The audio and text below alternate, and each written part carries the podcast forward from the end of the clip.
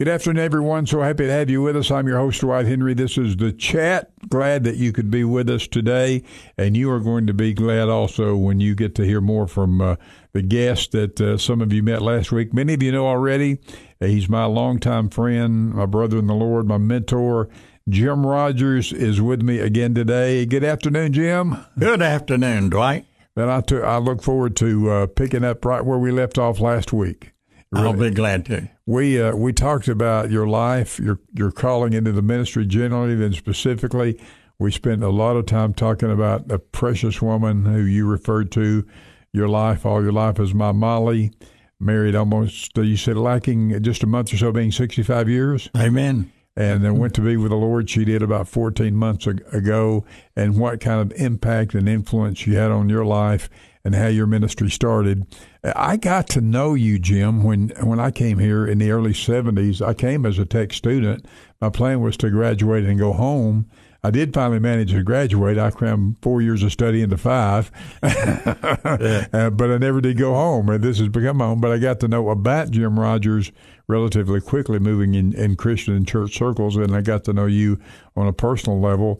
Uh, let's let's move. And when we talked last week, we talked about your ministry in Indiana, your ministry in Jackson. How did you how did you get to this neck of the woods? How did that all happen?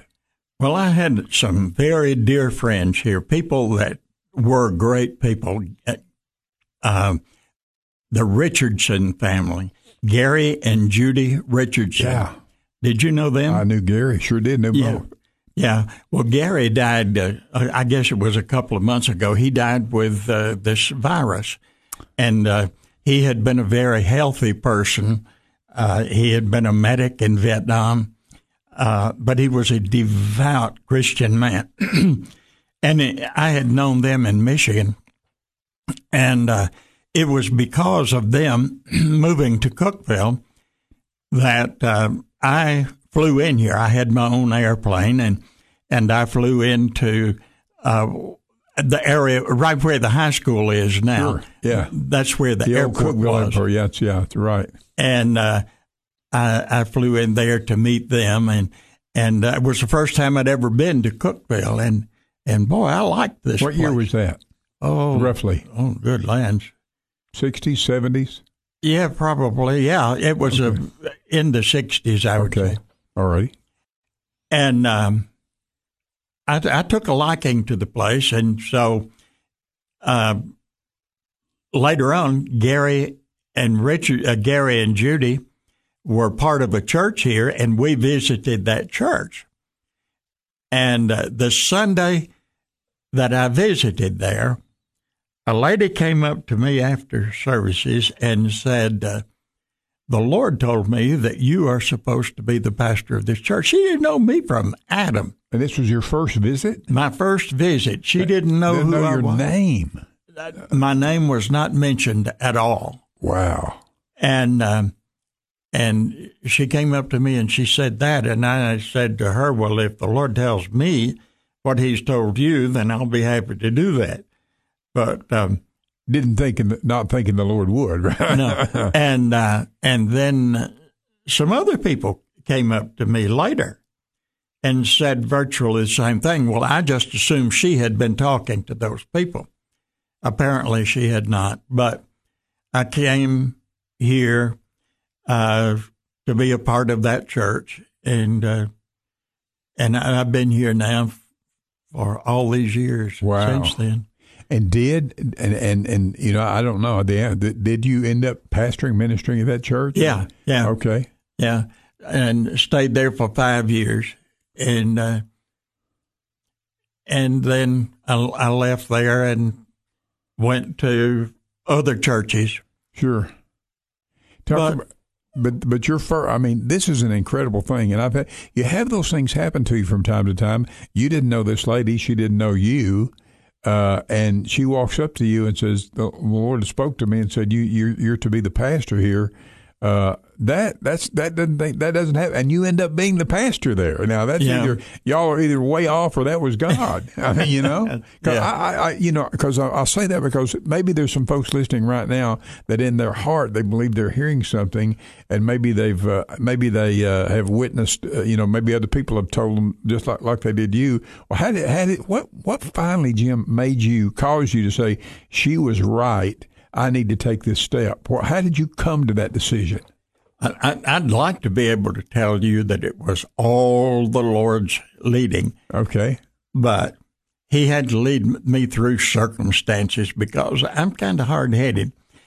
And He did not just come out right to me and say, I want you to do this, but He led me through circumstances to, to let me know that that's what He wanted me to do.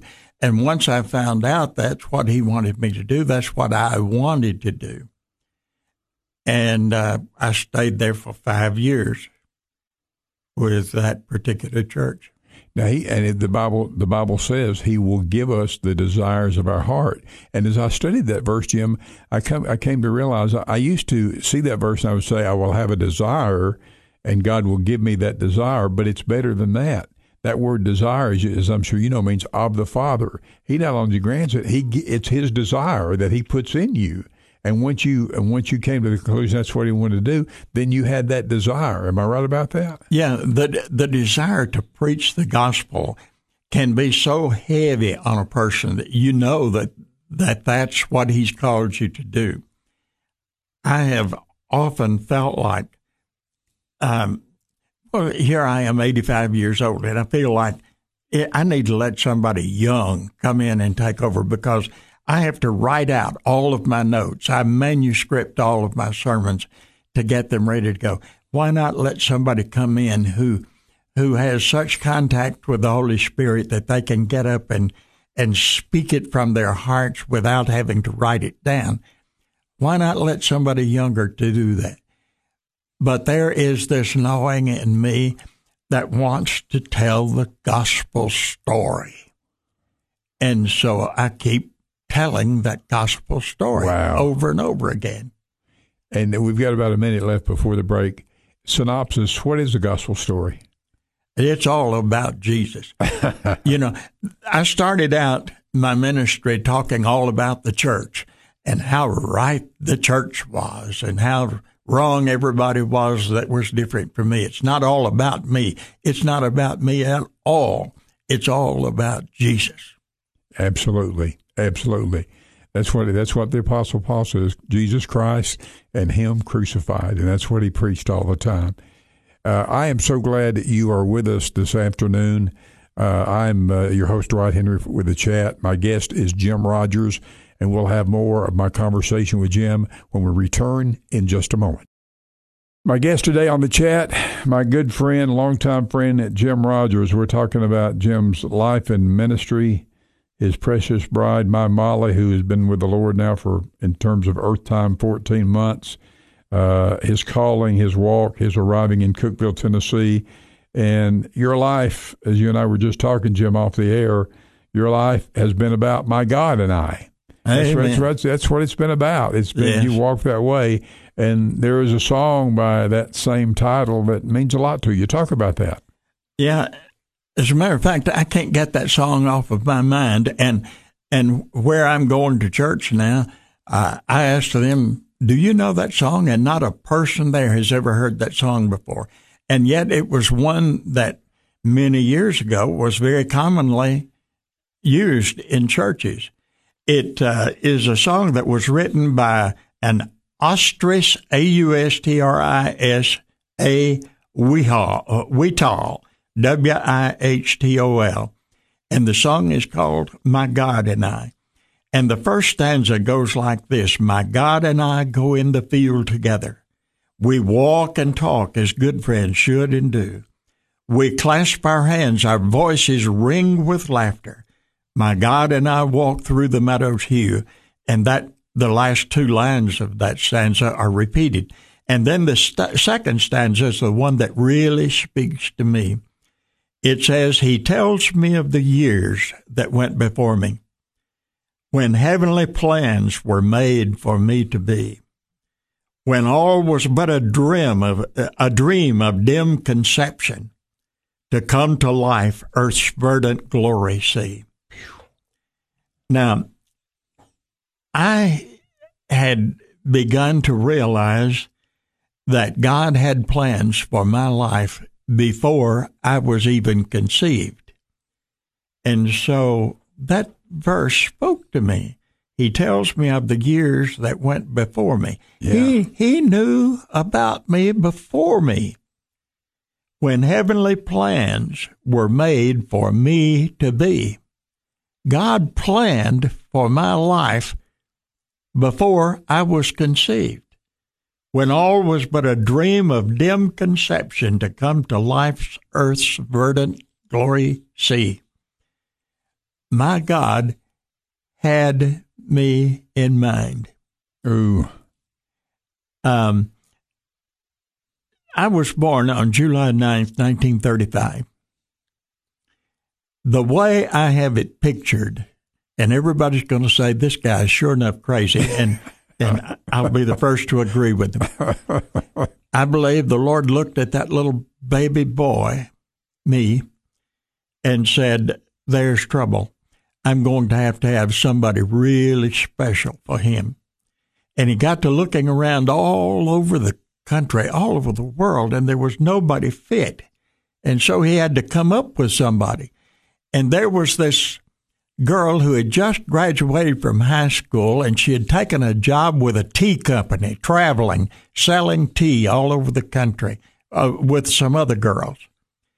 And she met a guy by the name of Palace Palmer who was a saxophone player in Kansas City, Missouri. And she went to the nightclub where he was uh, he was playing in a band and she got acquainted with him and she fell for him. And the Lord put them together. And that's where my Molly came from. Wow. Those are Molly's parents? That's my Molly's parents. And then I got acquainted with her when her daddy had gone into the army during World War II and he was in Europe. And because he was gone, Molly's mother took Molly and herself back to Jackson, Tennessee, our hometown. And after the war was over, her dad just settled in Jackson rather than moving them back to Missouri. He just settled there, and that's how I came to be acquainted with my Molly. Wow the Lord had His hand in the whole thing. Yes, He did, and He, I mean, He knows the end from the beginning. He, yeah. I mean, and everything is present to Him, and so she. That's how she came to be in Jackson. You were in Jackson, and uh, wow, that that is an incredible story. And and and uh, when you're 14 years later, you meet her, right? Yeah, yeah, right. Um, meet her. I met her at the skating rink, as I told you last week. And, yeah. Um, and uh, we knew the Lord was involved in it. I've got to ask you this now. I couldn't let the show go by without that. Were you a good skater? well, could you skate backwards? Oh, oh and uh, sometimes upside down. I did some of that yeah. on my butt. uh, but um, what attracted her to me, what got her attention to me was that uh, I was a show off on my skates. Oh, okay. I, I had my own. About, yeah. I had my own skates and everything, and I would skate backwards and everything. But I was down by where the uh, people would put the skates on the the shoes of people when they would come in, and I was just standing there, and all of a sudden, my feet were up in front of my eyes and, and my backside was on its way down. And I was struggling to keep from falling. And I was putting on quite a show there. And, and it was quite a show because I was used to being a pretty good skater out there. And here I was trying to keep from falling, and I tried unsuccessfully. Well, she was up in the stands just watching, and she saw that happen. and so after a few minutes, the, the on the announcement of the, on the uh, uh, announce, the announcer would say, uh, "It's now ladies' choice." And so at Ladies' Choice, she came and invited me to skate, and she wouldn't have even noticed me if I hadn't fallen. so all things do work together for good. Yeah, that Amen. Yeah, even, Yeah. even even when you take a spill on the skates and the right ladies. And so is that literally uh, is that literally how you first met? I mean, is that your first encounter with her? I mean, when she saw you uh, take a spill on the skates and she's uh, Ladies' Choice, and was that your first time you would talk to her? It's the first time I'd ever talked to her. I had seen her one time before, and uh, and I thought she was an awfully cute little girl, but I didn't have any idea who she was. And uh, then I learned about her, and I fell for her, hook, line, and sinker. Wow. And she would become your wife on this earth for almost 65 years. Yeah. She would become my Molly and a great, great influence in your life. Jim Rogers is my guest today on the chat. We've got another segment we're going to spend with Jim. I hope you'll stay with us. You'll enjoy it. This is the chat on 94.1 FM and AM 1600. Happy to have you with us this afternoon. I'm your host, Dwight Henry. This is the chat. We're talking to my longtime friend and Christian brother, Jim Rogers. Jim, what a great story of how you had your first conversation with my Molly, and it all happened because you had a tumble on a pair of skates, you know? Yeah. Well, yeah, what, what the skates meant for evil, the Lord meant for good, right? Amen. Yeah. Uh, she noticed me because I fell physically, and then I fell hard. Otherwise, I fell for her. It took some time for that to happen, but uh, by the time I was 15 years old, I knew that was the girl for me.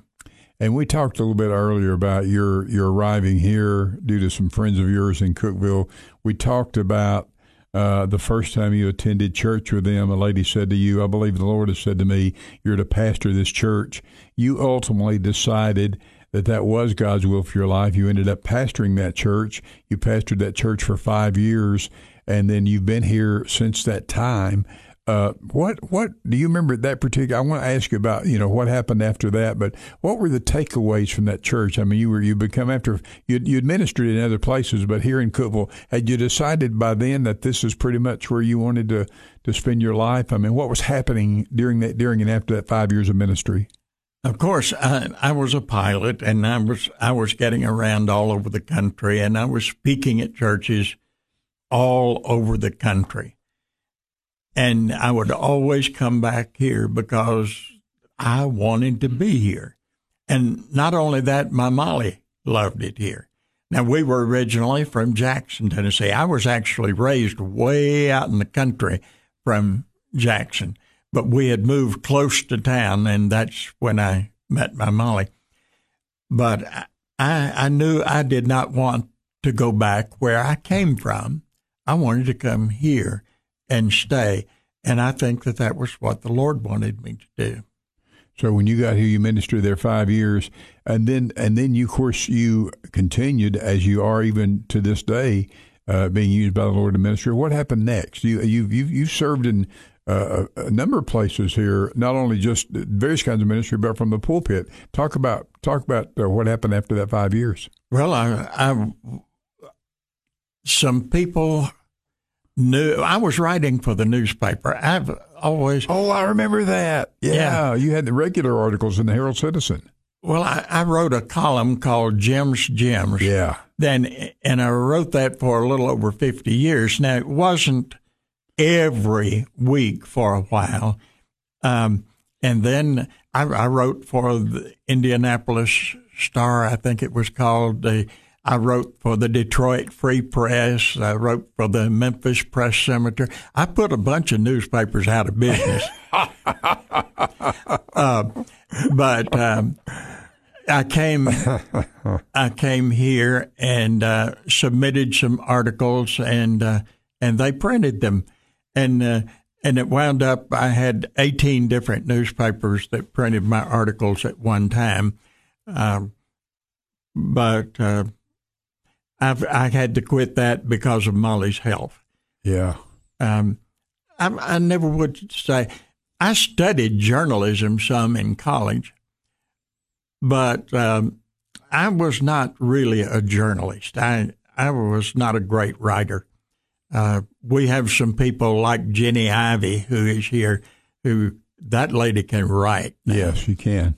Um, and and there are some others here who are really good writers, and and I wasn't in that category. I didn't feel like, but but I still wrote, and I did the best I could, and and I still have people come up to me, although it's it's been two years now since I last published an article.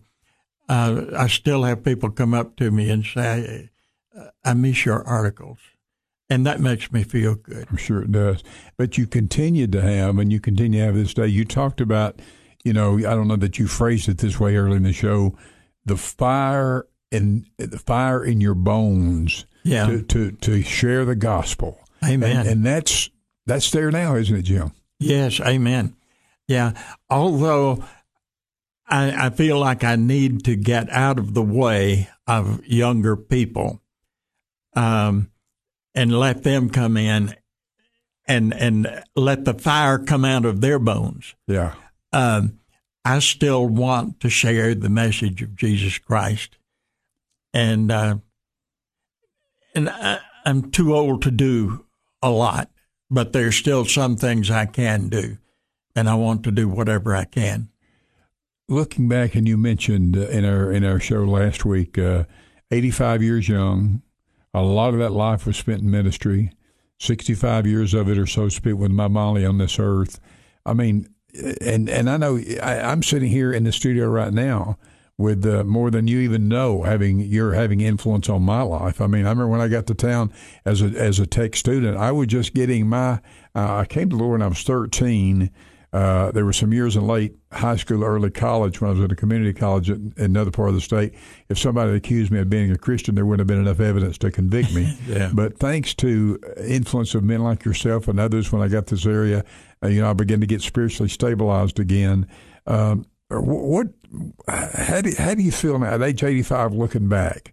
When you take a deep breath and say, you know, what are you most thankful for, and and uh, what do you are the big moments of your life?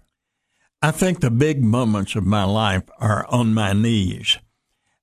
Every night, I go to the Lord in prayer. I get on my knees to pray. I have a recliner in my living room. And I put my head in the seat of that recliner and my knees where my feet normally go.